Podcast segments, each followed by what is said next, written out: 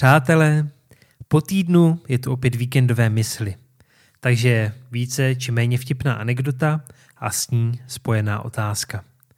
Dnešní vtip je opravdu kratonký a zavede nás do soudního prostředí. Tak jen doufám, že nepřijde vtipný jenom právníkům.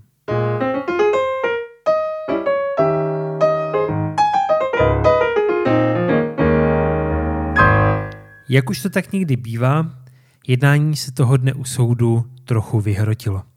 A to až do bodu, že státnímu zástupci došly nervy a říká, vážený soude, mohu vám předvést klidně tři svědky, kteří na vlastní oči viděli obžalovaného krást.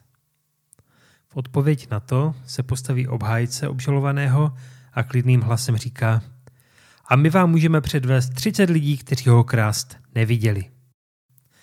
Jednou z věcí, kterou se snad každý mladý právník musí naučit už na samém začátku své kariéry, je to, že to, co říkají jednotliví účastníci řízení, nemá stejný vliv na rozhodování soudu.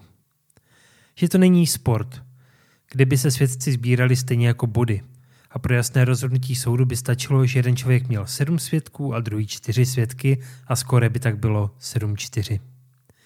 Je totiž rozdíl mezi tím, jestli něco říká člověk, který u dané situace přímo byl, viděl ji a zažil ji, anebo někdo, kdo o tom jenom slyšel z doslechu. A nebo případně ještě někdo, kdo je notorický lhář a soud nazná, že se mu nedá vůbec věřit. A to byla konec konců pointa i toho dnešního vyprávění, že ani 30 svědků, kteří obžalovaného krást neviděli, nepřeváží ty tři, kteří ho krást viděli – Protože rozhodující jsou ti tři, kteří byli u té události. U toho, když ten dotyčný kradl, a ne těch zbylých 7 miliard lidí na téhle planetě, kteří u toho nebyli. Jednoduše, ne všechna svědectví mají pro rozhodování soudu stejnou váhu. A podobně je to i v našem každodenním životě, když se o něčem rozhodujeme my. Ne každý názor, který zazní, má mít stejnou váhu. Dokonce ani ne každý člověk, který nám mluví do života a vyjadřuje se k tomu, co máme a nemáme dělat, má mít v našem rozhodování stejný prostor. A otázka pro dnešní den tak zní, komu při svém rozhodování nasloucháš? Kdo má na tvoje rozhodování rozhodující vliv?